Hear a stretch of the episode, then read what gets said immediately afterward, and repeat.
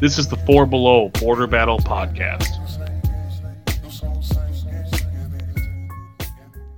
Welcome, everyone, to the Border Battle Podcast. It's me, Dom, with my buddy Mike again. How's it going, everyone? Dom, how are you doing, buddy? Hanging in there? Hanging in there, hanging in there. It could have been a lot worse.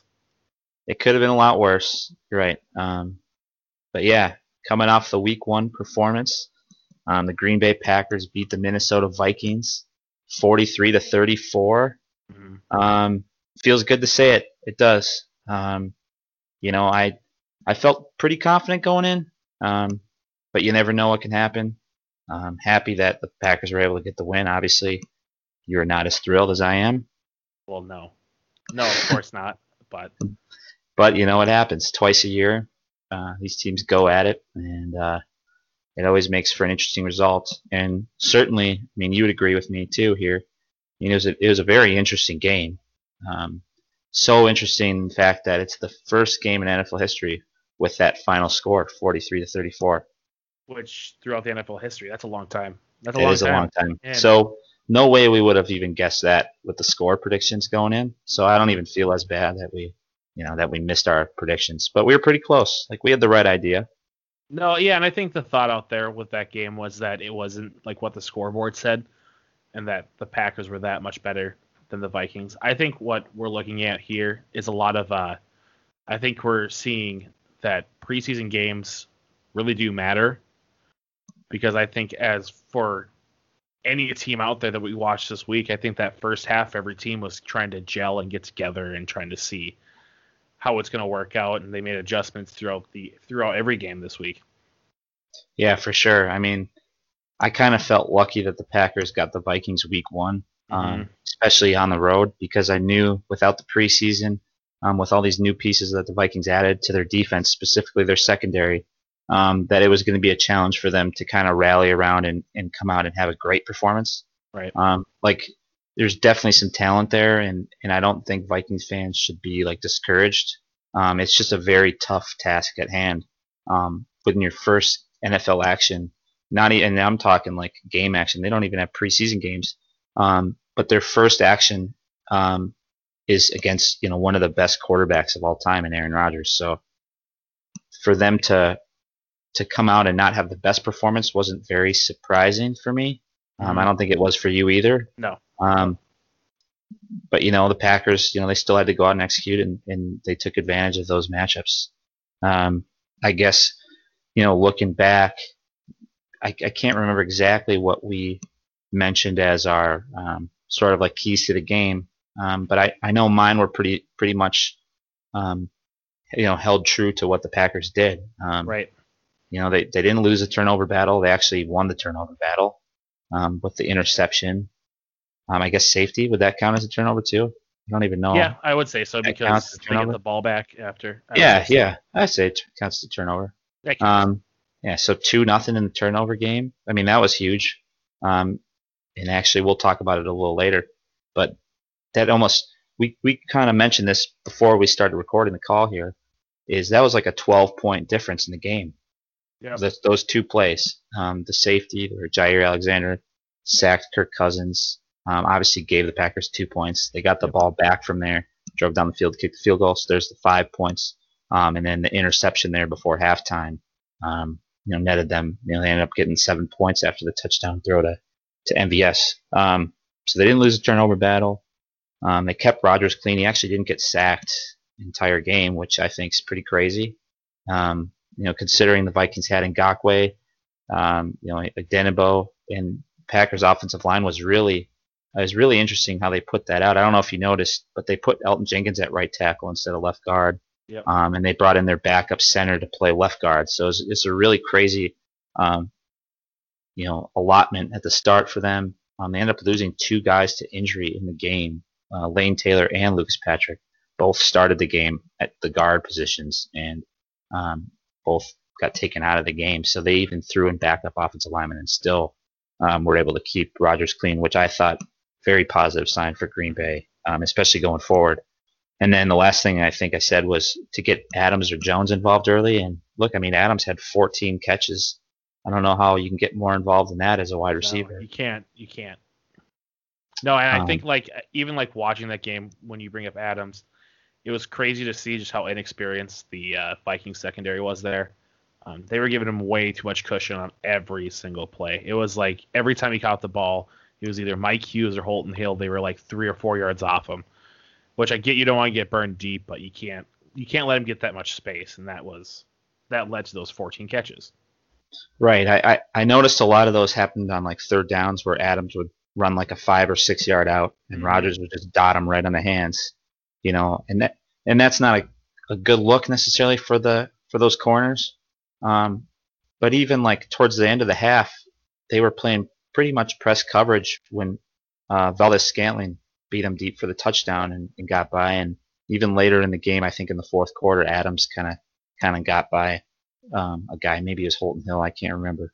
Um, but yeah, they did. I did notice a little bit of cushion they were given, um, which made for some easier third down conversions. I think Green Bay did a good job of, you know, moving the chains. Um, you know, they only punted one time in the game. Um, and typically, when that happens, you know, it's pretty good for your team, for your offense. Um, and obviously, putting up 43 points um, goes to show that their offense was humming. Um, so I guess we'll we'll kind of flip this onto the Vikings a little bit here, and we talked about how this wasn't really a surprising result. Um, but are there any like newfound concerns for you going forward from this game, or do you kind of feel like it was expected? Um, I think for I guess I'm gonna split that question in half. Um, Sure. The offense, I think um, they did well. I think the offense was actually pretty sharp. Um, Thielen was getting open. Uh, Kirk looked calm for the most part. Um, he was able to extend the play, which was something you'd never see with Kirk Cousins. He was able. Yeah, to, he was actually mobile a little bit, getting some first downs. yeah, he was able to run legs. the ball, and he his vision just seemed to be a little bit better looking at the offensive line and just seeing that there's a hole there and he can move this way and that way to kind of try to find someone open. Um, so I think the offense was actually a little bit better than anticipated. Um, they did, Jefferson wasn't super involved. We kind of expected that though, uh, but he got a couple he has a couple catches and he made some moves and and tried to extend the play, which is great to see from a rookie guy like that. If he's trying to extend the play after the catch, not just trying to catch the ball. Um, Right. I think. Are you referring to like that slant route he caught? Yeah, that's slant he, route yeah, yep. because he caught the ball and he looked really like good after the catch on that one. So Yep. I mean, that's all positive for for him. You know, yeah, looking forward the next few weeks, you'll probably like to see him get more and more involved each game. Um, but for a rookie receiver without any game action before, I mean, that's not. You know, he was on the field quite a bit. No, yeah, he looked good. I mean, I think he he showed that he can catch the ball, which is great. I mean, that's always the biggest concern with a rookie receiver is if he can catch the ball. Um, right. No that- bad drops or anything like that. yeah, and no jitters or whatever. He just like he caught the ball and just kind of tried to make a play with it. He had the other one where it was like a little dinky pass over the lineman that uh, he tried to make into a better play and just got swallowed up by like three or four Packers there. Um, but no, the offense was better than anticipated. Uh, Thielen looked good, which was great just to see him look that good after last year's injury. Um, yeah, and I thought the offensive line was actually better than I anticipated. Um, Mhm. Pat Elflein needs to go. Like they can literally just like throw him in the in the concession stand or whatever because he's just he's not good. He's not the answer there, and I think they could literally plug in anyone else and be a better option. Elflein would be better off selling hot dogs and stands. Oh, for sure, for sure. And I think he could bring in a lot of revenue by just selling hot dogs, you know. Um, but, but no, I, it's just it's too bad. Like I would just throw in anyone at that point. It's just it, it was horrible. He couldn't stop anybody. I mean, looking forward to they got some rookie offensive linemen. I'm, I'm, I'm interested to see if they kind of look to make some switches there. Um, but you are right. I did notice like the Packers pass rush maybe wasn't as potent and maybe like in the stat sheet as I expected. I still think they were able to kind of get around Cousins and collapse the pocket a little bit. Yep. Um, but to his credit, I mean, I haven't really seen this much from Cousins. I don't think you have either, but um, he was able to kind of break free out of some of those uh, rushes and uh, and actually get some yards and, and keep it moving for the team. Um, but I only think they had maybe two sacks the whole game. Yeah, and which is and they had a consistent pass rush the whole time. I mean, the pocket was collapsing. Mhm. Um, it's just they were giving Kirk just enough time to get the ball out and make a Right. play with it, which is always encouraging. I mean, that's Definitely. from the past what we've seen the last couple of years is when that pot collapses, it's over. Yeah, and something they can build on as a unit for sure. Oh I mean, yeah, you can't definitely. expect to have your best performance week one, but I think the Vikings offensive line was pretty admirable considering that there's so much uncertainty going in. Um, but yeah, I mean, at the end of the day, the Vikings still put up uh, what 34 points. Is that what it was? Yeah, 34. Yeah, Yep. 34 points. Um, if you'd have told me the Vikings scored 34 points in this game, I would have imagined that they would have won the game. Um, fortunately, Green Bay, for you know Packer fans, they scored more. Um, but definitely encouraging for the Vikings offense. Maybe um, raises some questions for the Packers defense that I can get into later. Um, but yeah, I guess moving on to the Vikings defense. Um, Now, yes. This is kind of where your concerns start to step in a little bit. The biggest concerns I have with the defense, um, number one, and is number one by a long shot, is um, is Holton Hill a starting cornerback? It didn't look like it. I, I think every time, I think the biggest problem was is every time Davante Adams had his plays and had his catches that got the first down, it seemed like he was always Holton Hill that was there. He couldn't stay on him. He was playing off him and, and just kind of played scared. He didn't want to like do anything I just feel like he didn't put it all out there on the field personally. Um, so that's like that's the biggest concern I have is if they're going to go forward starting Holton Hill and putting him on those number one receivers, it's going to be scary the whole year long. I think. Um, I think his rookie year he he showed some promise, but it's starting after last year and now the first game this year, it's starting to look more like a fluke than anything. Um, I think the secondary was weak. Uh, I was very encouraged by Cameron Dantzler. Uh, he got beat a couple times, but both times he got beat, he was right there. Was Yeah, I can like- think of the uh, MVS touchdown Yeah. right before the half. It was on Dantzler, I believe, and he was. I mean, it was pretty good coverage. It's not like he was wide open. Uh, No, you know, he had to kind of make a pretty pretty impressive catch there. Um, but yeah, you're right about Hill, man. It seemed like every time Green Bay had like a third and five, a third and six, they were just Mhm. picking on Hill with Adams. Um, and I don't have enough experience watching Holton Hill and knowing, you know, what what what you got there as a player, but um, I will say it's not an easy cover to cover Davante Adams. No, absolutely not. And I think I think what Holton Hill was trying to do was allowing him to get his catch and just not allowing the extra yards. Um, the problem with it is is that uh, it's third down, and you have to stop him before the first down marker. Um, and he didn't seem to want to do that. So that's that's the biggest thing that extended a lot of drives, uh, which could have ended up in punts and things like that. Um, but Holton Hill is needs to get better. Uh, Mike Hughes didn't really see a whole lot of Mike Hughes. He was kind of, I mean, he he let himself get beat up a little bit, but for the most part, he played decent coverage. I never really saw him on Adams. Um, I normally saw him on like Lazard or I saw him on um, MVS for most of the game.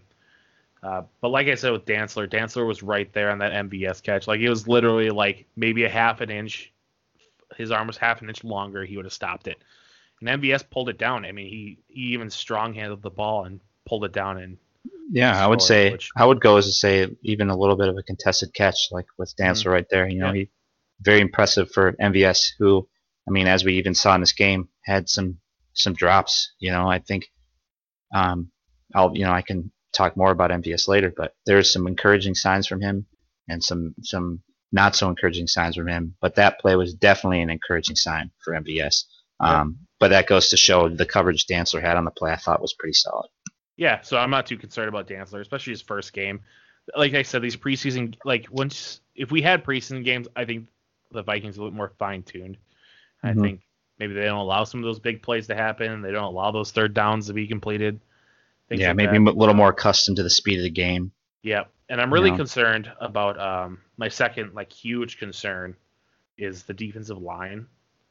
I don't think that even adding Danielle Hunter in that defensive line is going to help the run defense because it didn't look good. I mean, I think if they gave Aaron Jones the ball a lot more, he would have ran for 200 yards. I mean, it just seemed like every play he was through the first line and then into the and then the linebackers had to pick up the pick up what was left over. Um, but I don't think this defensive line can generate um, enough run defense. I think you're going to see consistently throughout the year they're going to be bottom five defensively for run defense, which is kind of scary because the main goal is to stop the run and then just be good enough to stop the pass. I Mhm. think in the NFL nowadays because if you can stop the run, then all they can really do is pass, and then you just pass defense just gets better because you're anticipating the pass. And or at least like the predictive runs, like on early Yeah. downs. You know, if they're going to hand it off on first and ten, like limiting that run to be instead of a six or seven yard gain. You know, if you can stop them to a one or two yard gain, even um, you get these second and third and longs, more predictable passing situations. I mean, obviously that plays into the defense is what they're doing. No, but I thought um, Anthony Harris didn't look as good as he was last year um, during this game. He didn't look horrible, but he didn't look like a top tier safety. Um, but again, I think a lot of this gets solved with a little bit more, a little bit more time on the field. Um, I'm not really too concerned about like guys like Anthony Harris or Kendricks played well, which was really good. Was really promising. He showed that he didn't Mhm. miss a miss a beat from last Yeah, year. he So didn't miss a beat at all. He had really Um, good coverage on one of those plays. I think they they sent the fullback to Guara on like a play action just right up the right up the sideline, and he was like he stuck right with him. Yeah, I mean, he, yep. Kendricks was running him step for step, which with a linebacker is pretty. I mean, that's we've talked about how he's probably one of the better all-around linebackers in the league. Um, Yep. But I mean, especially in pass coverage for a, for an inside linebacker to be able to do that is, is pretty impressive. I agree. Yeah, so I think the defense has got to get better. If the defense doesn't get better, uh, the offense is going to have to carry the weight. And as we saw in this last game, they can kind of hang in there. Um, but against top tier offenses like the Packers were, they played like a top tier offense on Sunday. Yeah, for sure. Um, I think it's going to be those are going to be long games.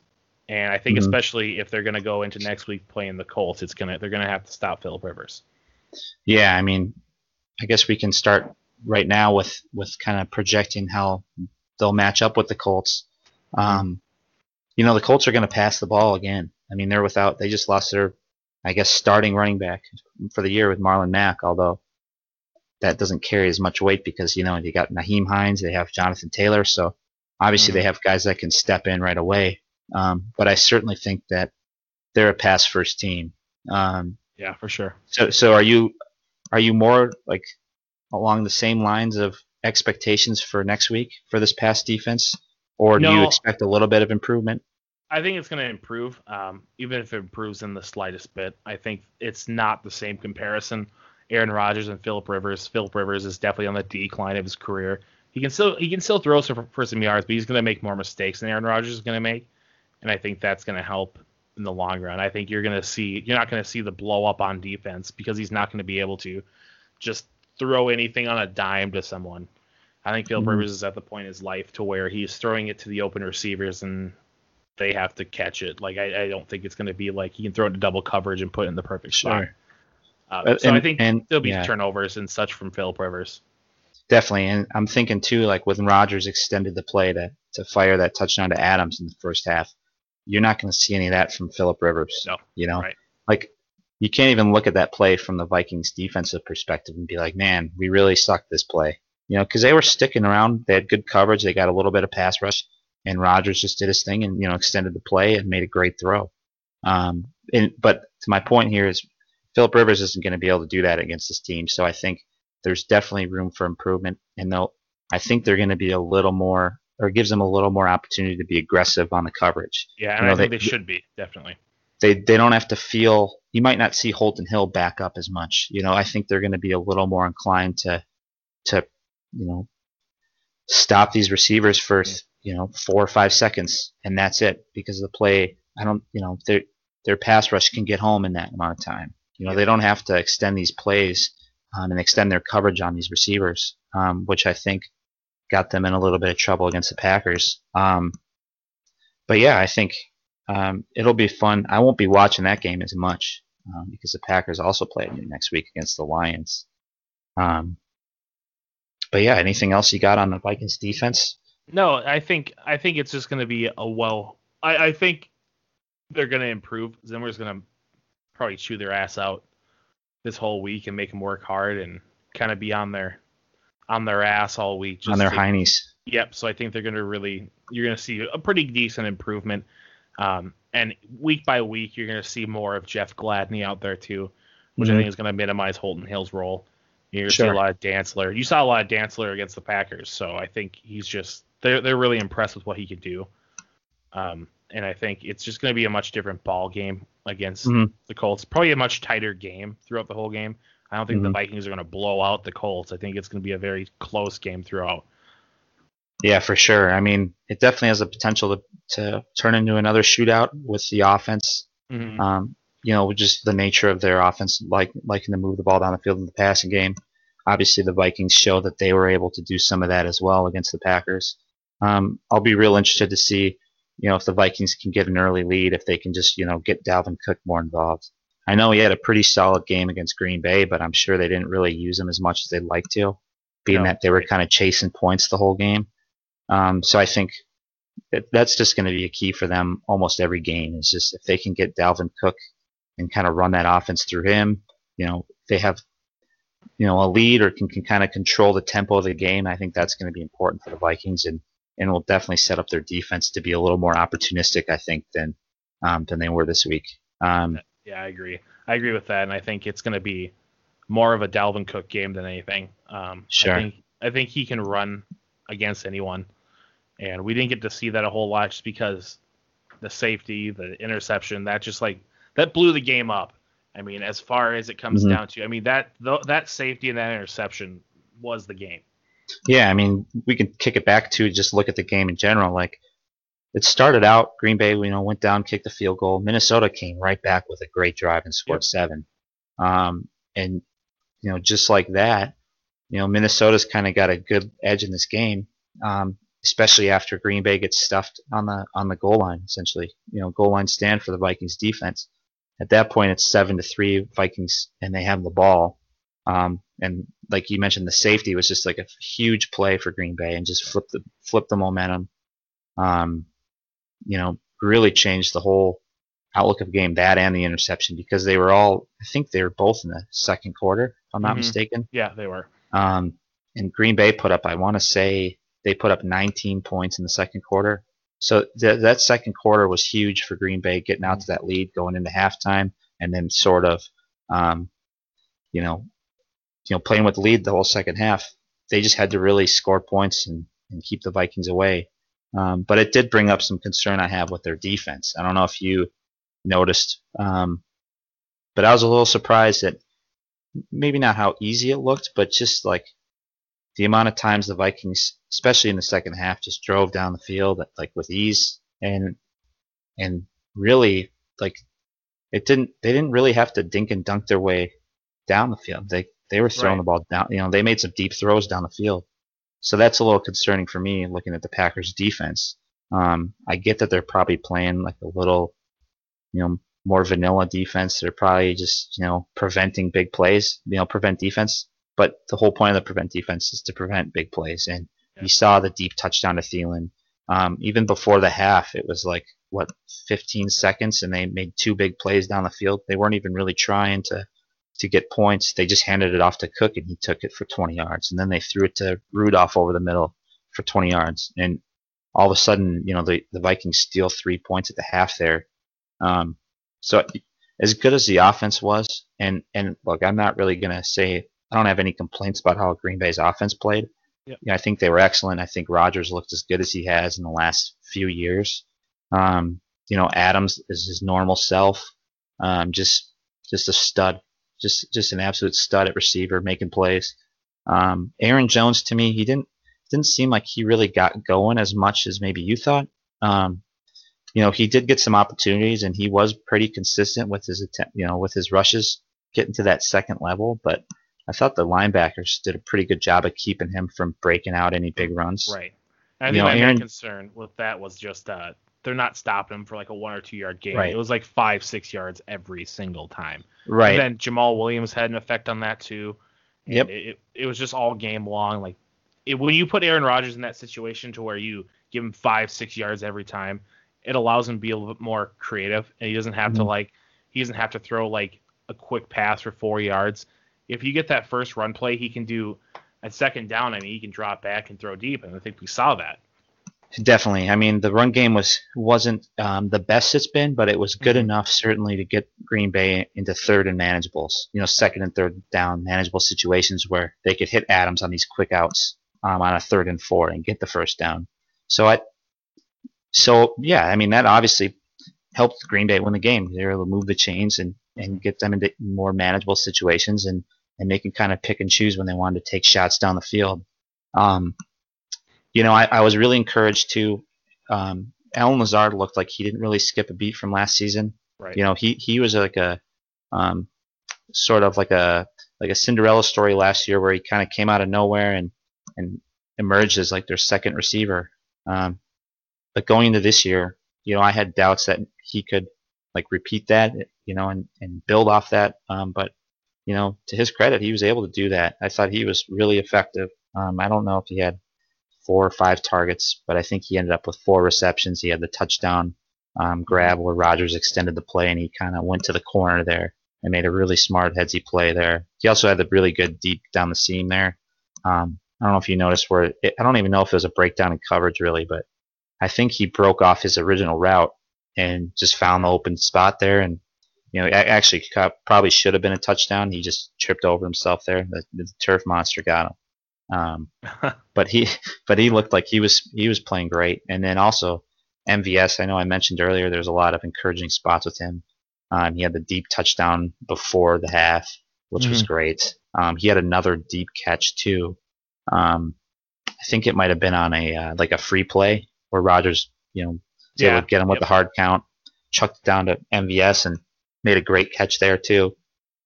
Um, however, the one time Green Bay did punt, MVS was wide open on third and six or third and seven, um, and dropped it.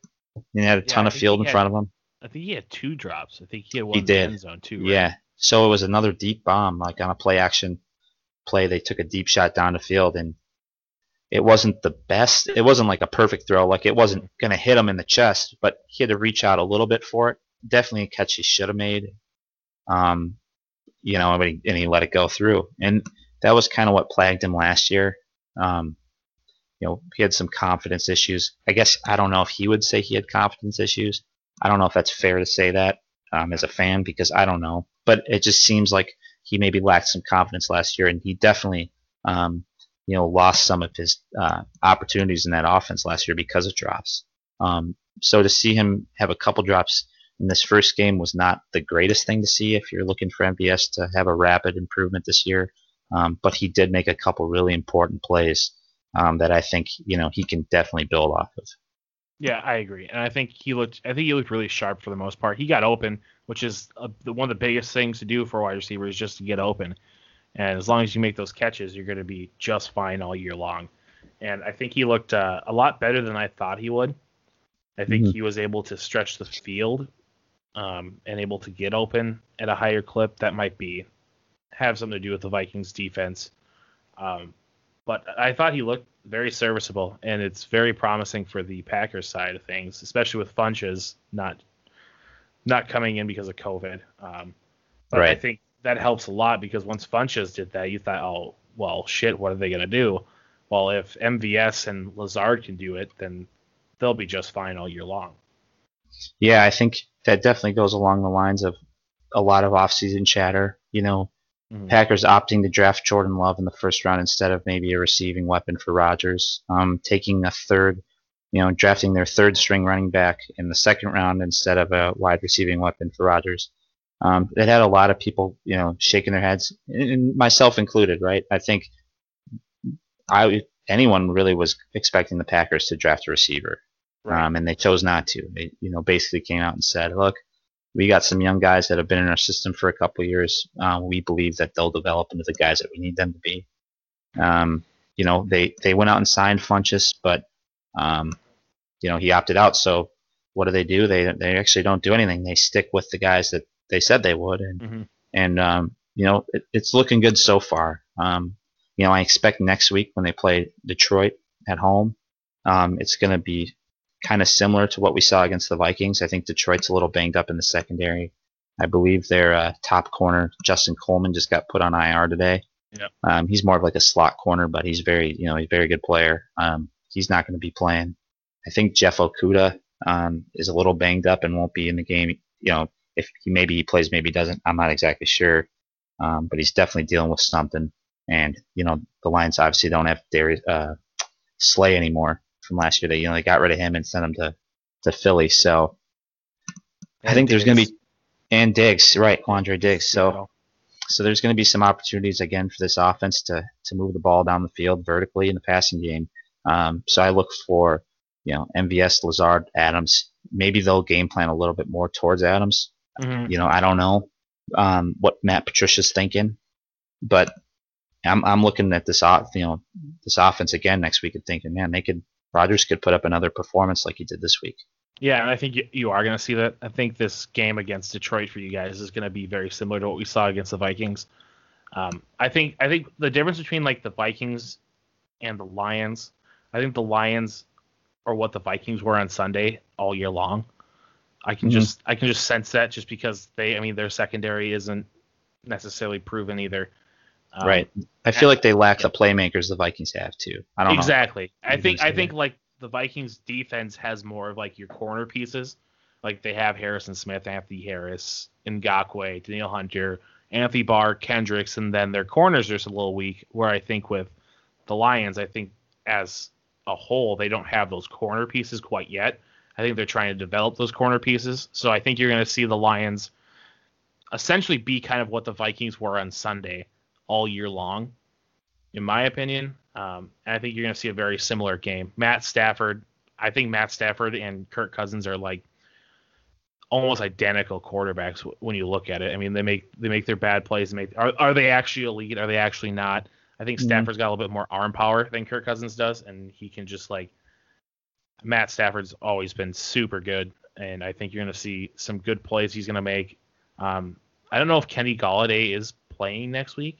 Yeah, that's a good point too. I think he missed the first week um, Yeah. last you know on Sunday against the Bears, so I think he's dealing with like a hamstring or something like that. Um, yeah, not sure if he's going to be in there. Obviously, if he does play, um, he's a big playmaker for that offense. If he doesn't play, again, that's going to be a, a pretty huge stroke of luck for Green Bay not to have to worry about him uh, taking down their secondary.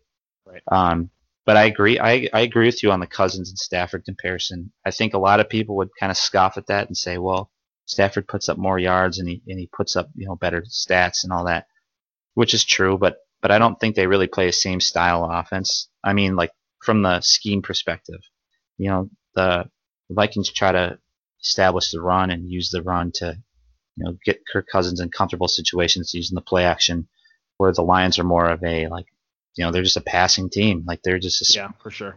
you know they they use Stafford's arm a lot more than the Vikings use Cousins' arm. But from the standpoint of the eye test, right, like the way they throw the ball, and and I think Stafford and Cousins, you know, the arm talent there is pretty similar. They can both make plays down the field.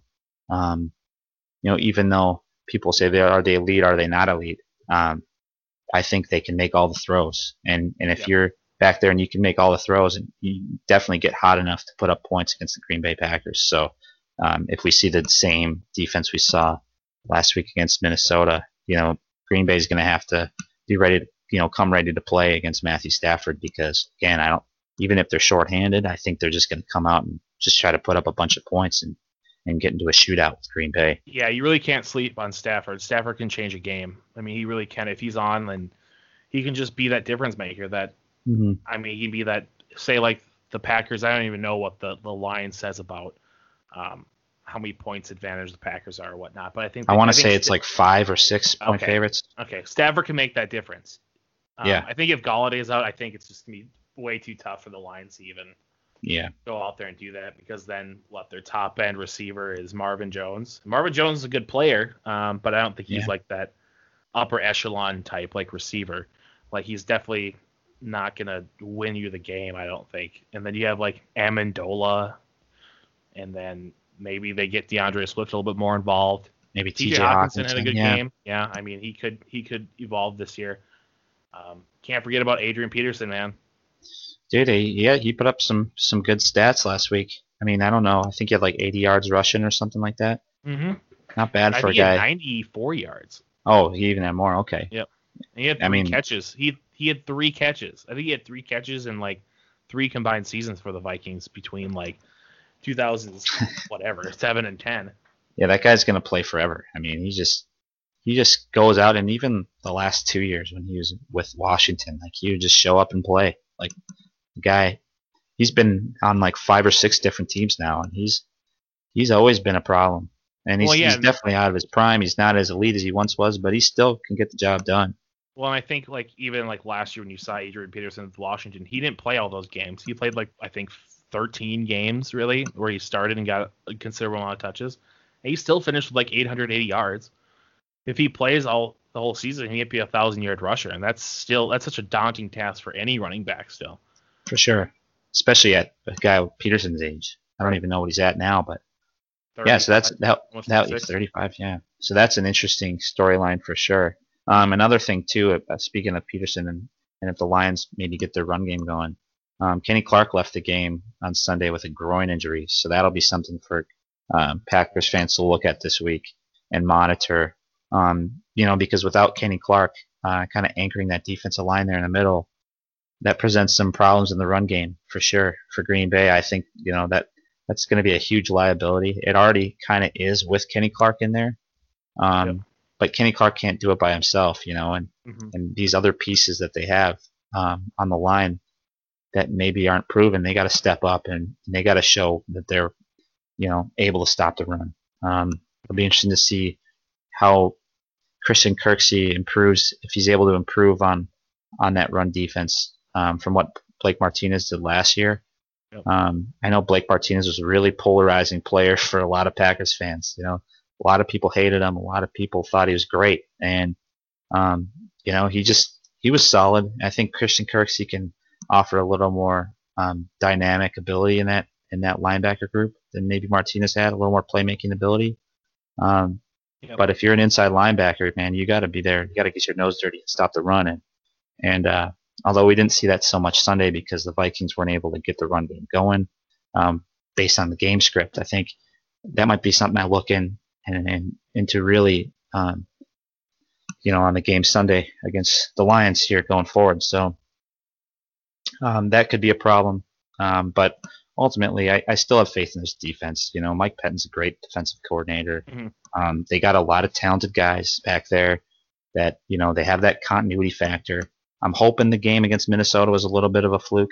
Um, kind of get, you know, get their first run of the season against a different offense. You know, um, obviously they were, pr- you know, practicing against the same guys, but to see some different looks, to see a different team come in there. Um, hopefully that'll give them some film this week that they can look at and make some make some big improvements because you know if this defense if this defense doesn't help and it doesn't you know improve they're not going to be a Super Bowl team and I think Mhm. um, with both these teams you know they're both good teams and they're both talented enough to make the playoffs I think you know when it comes down to it both these teams are going to be there for the NFC North um, but you know they gotta there's things they gotta they gotta shape up they gotta improve to get there um, and for the Packers the defense and then I guess the Vikings too the defense is just Mhm. gonna have to look gonna have to look better and to help them um, come playoff time so And you know it's kind of strange because usually we're looking at the NFC North and defense is kind of like the star the star child of of the NFC North throughout history. And I Mhm. think every one of these NFC North teams, I think they all have their flaws at defense, and I think it's really one of the first years where there's no like like the Vikings and the Bears usually have like uh, the last 10 like five not 10 years, 5 years it's been the Vikings and the Bears best defense in the NFC North and then the Mhm. Packers have a serviceable defense but their offense is so much better that they can make up for the difference. Um, Lions have been the Lions, so I'm not really gonna. But I mean, the Lions have had a pretty good defense the last couple of years too. I mean, Yeah. they've, had they've had some good corners and and you know it's it's just very bizarre to see all all four of these teams gave up quite a few points and I mean I mean the Lions they were what were they up by at halftime against the Bears?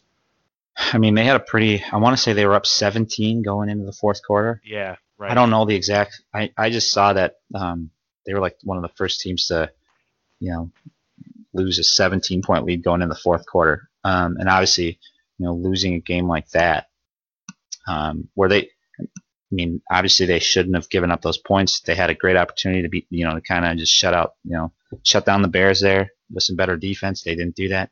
They also had the opportunity at the end of the game. I don't know if you saw it, but um, the D'Andre Swift play where he had it in his hands, dropped it in the end zone, would have been a game yeah, winner. should have caught that.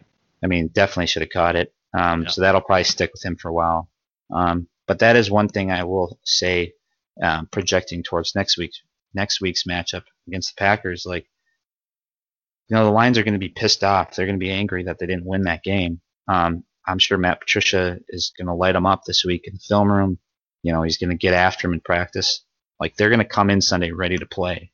So it's going to be important for Green Bay to be ready to play as well. You know they can't mm-hmm. come out flat because we saw last year a couple times like they played the Lions in Week 17 at the end of the year and they came out as flat as could be after beating the Vikings in Week 16, and they almost lost to David Blough and the Lions um, last year. So they got to make sure they got you know they got to avoid that this time around. They got to they got to set the tone right away um, because the Lions are going to be pretty pretty pissed off. And I imagine too for the Vikings matchup against the Colts, it seems like both those teams have something to prove here in Week Two. So that that might project to be a little more uh, intense from the from the start. Hey, I mean, I think the biggest thing about that Colts Vikings game is the return of Xavier Rhodes. Yeah, there you go. Is Who are knows? the Vikings? Is he gonna is he gonna kill the Vikings or is he gonna be is he gonna help them out, man? I don't know, because... man. I hope he helps them out. I hope, I hope he plays like he did last year and just is really, really suspect back there. I mean, that's obviously you've talked about it too. I don't think there are going to be many Viking fans upset to see him playing on the other side of the field next week. Um, but you can't deny what he's done for them in the past. I mean, he's for many years he was he was a shutdown guy, and and he just you know he just lost it a little bit. Yeah, and that happens. I mean, I with Xavier Rhodes, it was every single damn game he was walking off the field with some sort of injury. And I think that really played a toll because he played through those injuries. And when you play through those injuries, you don't allow those injuries to heal and over time those things become just everyday things and slows you down. And um, I think if the Vikings were to look back on it when Xavier Rhodes came off the field a little hurt or banged up, maybe you sit him a little bit and you give him the week off and then you bring him back. Um, mm-hmm. Um, but I mean, that's hindsight, I guess. Yeah, uh, absolutely. I don't think Xavier Rhodes is going to be shutting down like Adam Thielen or anything like that. Um, I don't even know what they're using him as in Indianapolis. If they're really even starting him as like a number one corner, I can't imagine they are. I, I would imagine they're more playing him situationally and like against the run. Xavier Rhodes has always been pretty good because he can hit hard and he's got he's he's got strong tackling ability. But um, I don't think the Vikings should really worry about Xavier Rhodes. I think the biggest key to that game is really get Dalvin Cook going. Mm. Yeah, and it'll it'll be interesting to see how they because I'm looking at this Colts defense. They're like trying to think of who's on this team, and and they're kind of like a no-name defense. Yeah, I can't like, think of. Like, admittedly, I don't know much about the Colts because we don't do we don't see them often, but I do know they have um, Darius Leonard, who's really good middle linebacker or outside line. I don't even know if he's middle or outside, but they also went out and traded their first round pick for DeForest Buckner this offseason.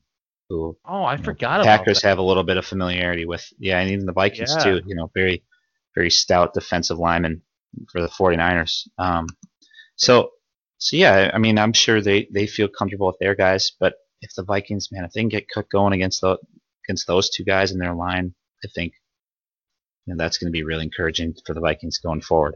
Because yeah, I, I, will admit too, they have kind of a tough schedule here. I mean, it's not the first half of the season is way tougher than the second half. So this is a game I think they they really got to get. Not that it's super desperate time yet, because you know it's early in the season, but I mean, looking ahead even just a little bit, they still got what Tennessee, they got um, at Houston and Seattle. I think they got some they got some tough games coming up. Yeah, I mean, I think the Vikings don't want to put themselves in that 0 and 2 hole. I mean, it's not as tragic as it usually is because that extra playoff spot. Um, but they definitely don't want to be there because even at 0 and 1, you know, I think it's uh, it's you're always climbing to get back into it. I feel like you're mm-hmm. always clawing to get back into it. Um, but if the Vikings come out, they can play strong. They go, they just play their game plan. I think one of the biggest issues against that against the Packers were uh, was they kind of didn't do the play action right away, and that didn't really open up the offense. Um, and as soon as they did that in the second half, it kind of Kirk felt more comfortable. He was able to throw the ball around. Yeah. So they got to get Dalvin Cook going right away, and they really got to do. They really got to open up that play action passing game. And if they do those two things, I think the defense is going to be sufficient enough to come in there. And Yannick Ngakoue is only gonna is gonna have another week under his belt, and he's gonna have a little bit more familiarity. I think what we saw with him not getting any pressures really is just because it was his first week there, and he Mhm. just literally got traded like what was it a week and a half ago, two weeks ago. Yeah. So I think that's a huge thing is just getting him more familiar with the system and allowing him to play his game. yeah, I'd expect him to to continue to grow in that defense. Um, and and just the the unit as a whole, right? Like they're gonna Mhm. it just like we mentioned, it's gonna take time to get them going. They got one week under their belts. Um, you know, they got some film to look at, um, and kind of a sense of the speed of the game a little bit that maybe they weren't so caught up with. But now, you know, maybe there's there's a little less excuses here week two Mhm. um, as far as that goes. And and with the offense too, you mentioned Kirk Cousins not being able to use the play action as much, but you know he still looked like he's in a pretty good rhythm. Um, We saw some encouraging signs from Kirk moving around in the pocket and and uh, you know making some plays with his feet. So uh, it'll be, I think the Vikings will have a good chance to win that game. Um, obviously, you never know what can happen, but what do you think if you had to predict now? I guess we can start with the Vikings Colts game. What is like your uh, score prediction and, and kind of what will it boil down to ultimately to decide Um, the game? Well, I guess if we're doing a score prediction, I'm just gonna say. I don't even know, man. I think it's gonna be like 24, like 17. I really feel like it's not gonna be like a super high scoring game. Mm-hmm. Um, I think they're gonna be able to get the the key is to get to Philip Rivers. I think that's been the key for like the last three years for anybody plays Phil Rivers. You just got to get to him, and you, you know he's gonna make a couple mistakes. You just got to be there for those mistakes. So if he underthrows a ball, you got to pick it off. Like you can't just like allow it to not be. You can't just drop an interception or anything like that because if you do that, then you allow him to just get right back in there and throw it deep because he can still throw with anyone. Um, He's Mhm. definitely not the quarterback he used to be, and his mistakes are seem a little bit more glaring than they used to be. But Mhm. The Vikings have to know that he's going to throw the ball around 40 times, but you just have to get to him. You have to make you have to make sure you don't lose that turnover battle. Kirk Cousins usually isn't a turnover liability, um, but he can't be throwing like that that interception he threw against Green Bay. Can't be doing that. Throw it more towards the sidelines. Make sure he it's only where the receiver can get it. Mm-hmm. You can't put yourself in that kind of hole. Um, as long as they, you know, as long as they just capitalize on what Philip Rivers is going to do, and then um, their defense is a, just a little bit better. Um, the tackling needs to get better. So if their tackling can get better right away, because I saw a lot in that first half, they missed so many tackles, and Mm-hmm. I think that that had a, a lot to do with the game too. Is if you stop, if you have those tackles, you stop them. You maybe get a couple more punts here and there, and um, so the biggest key is stop Philip Rivers, play better defense, and just play your game. Dalvin Cook, play action pass, and I think they should be able to win this one. Yeah, I mean, I I'm thinking along the same lines as you.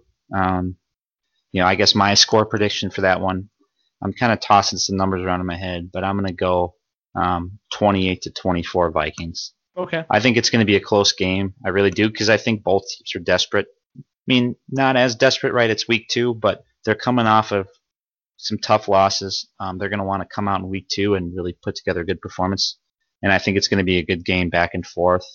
Um, ultimately, I think it's going to come down to um, turnovers. I think Yeah, you know, Philip Rivers is a little bit prone to turnovers. I think Kirk Cousins is a little bit prone to turnovers. Um, but what I think is is big for the Vikings and what I think will ultimately decide the game is is some of their playmakers on defense that they do have um, will kind of overcome the shortcomings of of some of the newbies. Like you know maybe Harrison Smith makes a big play and forces a fumble, or you know Kendricks or Barr you know fort strip sack or something like that Right. um, Anthony Harris with an interception, something along those lines. I think one of their guys is going to step up and, and make a play that decides the game. I th- that's my gut feeling. Um, you know, I, I know the Colts have a couple good players on their defense, but I don't really think they have that that game changing playmaker uh, or like game changing playmaking ability. So if Kirk can just kind of do his thing and and keep it away from the other team, I think I think the Vikings are going to be in a great spot to win, and I I think they will ultimately win the game. Um, and I think it's going to be because of their uh, someone on their defense stepping up and making a big play when it counts. Yep, I think if the Vikings defense can really turn it on this game, and Yannick Ngakoue, maybe he gets a maybe he gets a forced fumble or something like that, or Right. they, they have a couple big stops. That momentum can push them so far into the season. The confidence goes way up if they if their defense can really step up next week. Um, and I think that will fix a lot of shortcomings, just confidence itself. Mhm. Yeah, you get those young guys and they, they get they build a little bit of confidence in themselves, they're going to be able to attack a little bit more and they're going to be able to press a little bit more and not be so worried about making a mistake. right. Definitely. And and to our point from last week, like this team isn't going to be the same team they are last week the whole season. No. You know, they're going to improve, and I think they're going to take a step in that direction this week. Yeah, I think their shortcomings this last week were definitely something they can improve upon. And Mhm. if they just improve just in the slightest bit, like I was saying, they're gonna. I think they'll be fine. They'll probably sit there with like. I, I think the Vikings are gonna sit there with like a nine and seven record personally. Um, when it, when all is said and done, that's and probably done. gonna be good enough to get them in there. Yeah, with the seventh team and Mhm. you know then the um, added wild card spot, I think nine and seven would definitely have a good chance to make it. But well, yeah, we'll see how that how that goes. Um, yeah, so I guess moving on to the, the other game then, the Packers Lions. Mm-hmm. Um, you know, my predictions for that game here. You know, I think Green Bay's offense is going to come out and kind of you're going to see a little bit of the same um, that you saw against Minnesota. Um, I don't know if they're going to try to maybe get the run game more involved than they did. Obviously, Rodgers felt pretty good about his, um, you know, attacking them in the passing game, and and Lafleur, you know, made some calls there where it seemed like they were passing a little bit more than I thought they would. Um, but I think they'll continue to be able to do that against the Lions. I think they'll put up a good amount of points again. Um, it's going to be hard to, you know, do that every week, but I think it's a, just another good matchup for Green Bay's passing game. Um, so I think they'll put up something like 35, 38, somewhere in there. Okay. Um, it's hard to predict another 40 piece, but um, I'm going to say Green Bay wins 35 to 21. Um, I think I think Detroit is, you know, they might have a little bit of momentum at the start. Um, I think a divisional game is always tough, but I think if Green Bay can jump on them early, and I, and it's my hope that they will, I think they can drown them out pretty quick, and I think they can handle their business, um, especially if they're without um, Kenny Golladay and and uh, Jeff Okudah. I think Green Bay can really, really take it to Detroit, and they're, you know, going to end up not being so great of a team this year. Um, you know, if they get off to an 0-2 start and just kind of rolls downhill. Um, you know, Matt Patricia is definitely on the hot seat, so it's going to be critical for Detroit to get it going, and certainly they could. I, you know, I, I think Green Bay will win this game, but I could see Detroit coming in and playing a great game, and Green Bay making some dumb mistakes on defense and them costing the game. You know, so and you think they're gonna win, um, but they could lose, is what you're saying. it is exactly what I'm saying, and this is specifically pointing out to some of our friends that think that's crazy talk because there's different outcomes that can happen. It's not a predetermined result, and uh, it's not crazy to think that uh, different, you know, there's different outcomes that could happen. I don't know. I don't know any other better way to say it, but I will predict a win for the Packers to satisfy their needs. Um, I, I believe the Packers will win. 35-21 is what I'm going with. But Um, they could and I, lose. but they could lose, right? They could lose. Um, I guess we'll see how it goes. If they play well, I think they'll win. If they don't play well, they might lose. So, you know, that's just how it goes. That's fair. That's fair. uh, no, I think I think Green Bay's got a, a really good shot to win this game, and I, I think your prediction's pretty on base. Uh, I think it's gonna be more like, um, I'm just gonna say I'm just gonna go with less of a field goal. What'd you say? 34 points for Green Bay? I think 35-21 is what I want. with. 35. All right, I'll go. I'll go 31. 31-21. All right, a little closer. Yeah, yeah. I think I think you're kind of right on the mark there, but I got to be a little bit different in this case. I, I don't think they're going to put up a 40 burger again. That's Yeah, I pretty don't tough either. to do. Um, But they could. but they could, but they also could not. Right. Right. Ah, damn it. oh, and uh, um, if the Vikings um don't fucking tackle the opposition this week, I might lose my mind. And if they lose this game because of tackling and because the defense sucks again, this podcast next week is going to be a whole different reaction. So um, right now I'm okay, and I think they're gonna they're gonna make up for what they lost last week. Um, but if it's the same result as last week, I might lose my mind next week. Yeah, so I mean, I'm pretty familiar with you, and, and you have a sense of rage to you, um, which I think's hilarious and good, right? And your your rage meter right now is, I'd say, it's pretty low. I mean, I don't know what you'd put it at. I'd put you at maybe like a two or a three because you were a little upset on Sunday, but you got over it pretty quickly. So you're not even really the needle's not really going too far. What do you think that? What do you? What would you push it at if the Vikings lose on Sunday? What do you think that's breaking at least a five or six? Oh, it would be a seven or an eight. If they start Yeah. 0 and 2 and their defense is absolute horseshit, it's it's. I'm gonna It's going up. out. It's going up. Yeah. I mean, I think during the game, during that Packers game, my rage is like at a five. I mean, I definitely threw some choice words out there during uh, during the game, and I, I wish I could live stream my reaction to these games because, I mean, at one point I was just like screaming at the TV. I mean, it was just like, like what the hell are you doing? It's Yeah. Aaron Rodgers. I mean, that's the passion of a fandom, man. That's what it's all about. yeah, you go through the highs and the lows, but I think I cooled down after the Vikings. Their offense played well in the second half, so it helped. It definitely helped the the rage. But if if they don't get their offense going and their defense sucks like last week, dude, it's gonna be. I might not make it through the week. I don't know. well, it'll be interesting to see what happens. And you know, for your sake, I hope the Vikings do well.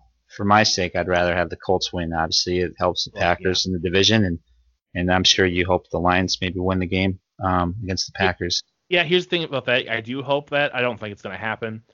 I really just do not see the Lions in the same playing field as the Packers Yeah. at all.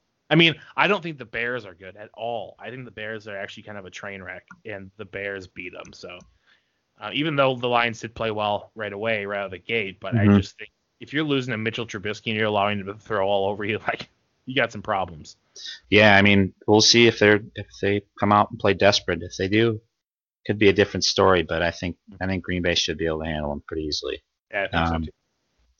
But yeah, man, I guess that's about it. Um, I don't got anything else to add, really. How about how about you? Oh, I guess I do. I, I want to ask you. Uh, Yeah, you fire away. About the no fans, because I really didn't think it changed anything. I, I thought it was way less of an impact, in my opinion, than I thought it ever would be.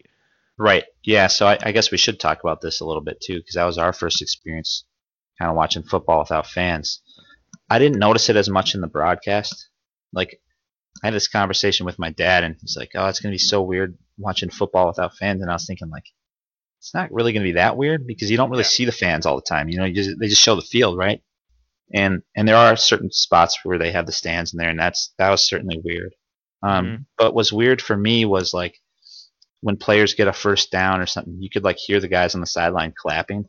I don't know if oh, you noticed yeah, it too. I could. That was just super odd. Like clapping is not really like a sound you hear in NFL stadiums very often. what I really loved about it though is just like I love like meat and potatoes football.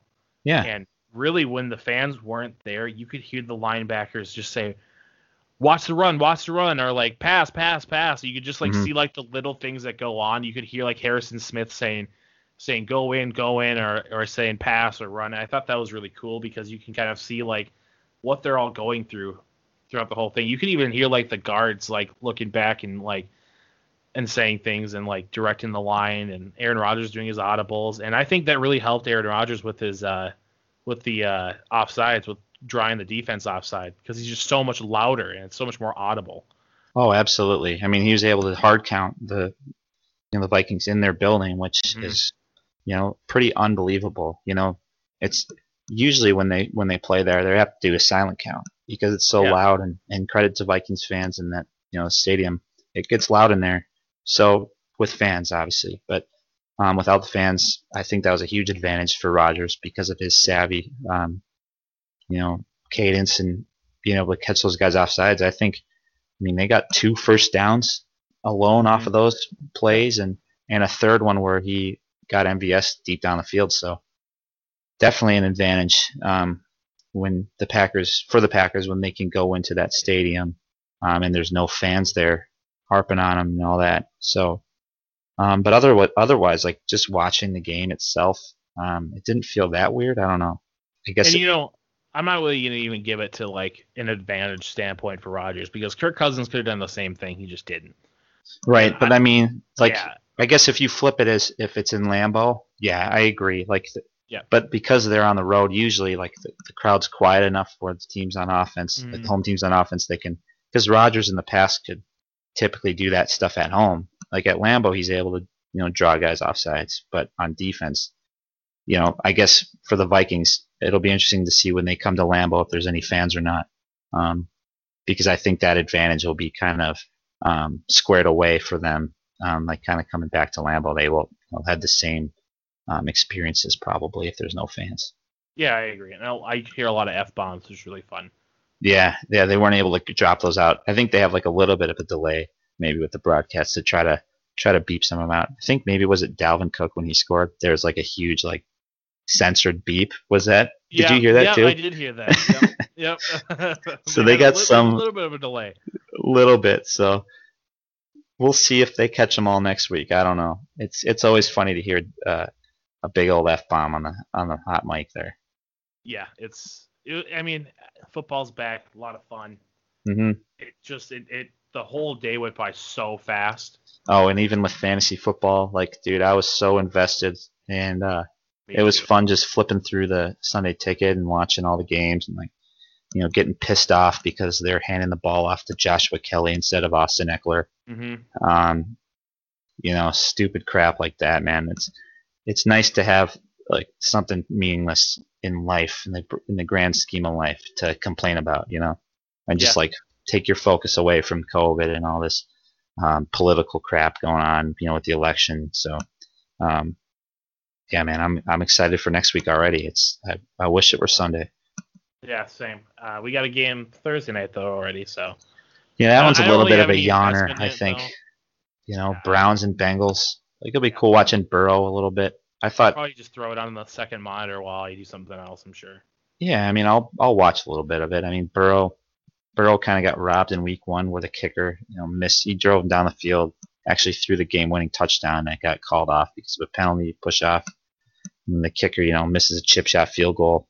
He, you know, gets a cramp in his leg. So that's kind of a rotten start for Burrow. But man, I mean, the Browns got whooped up pretty good.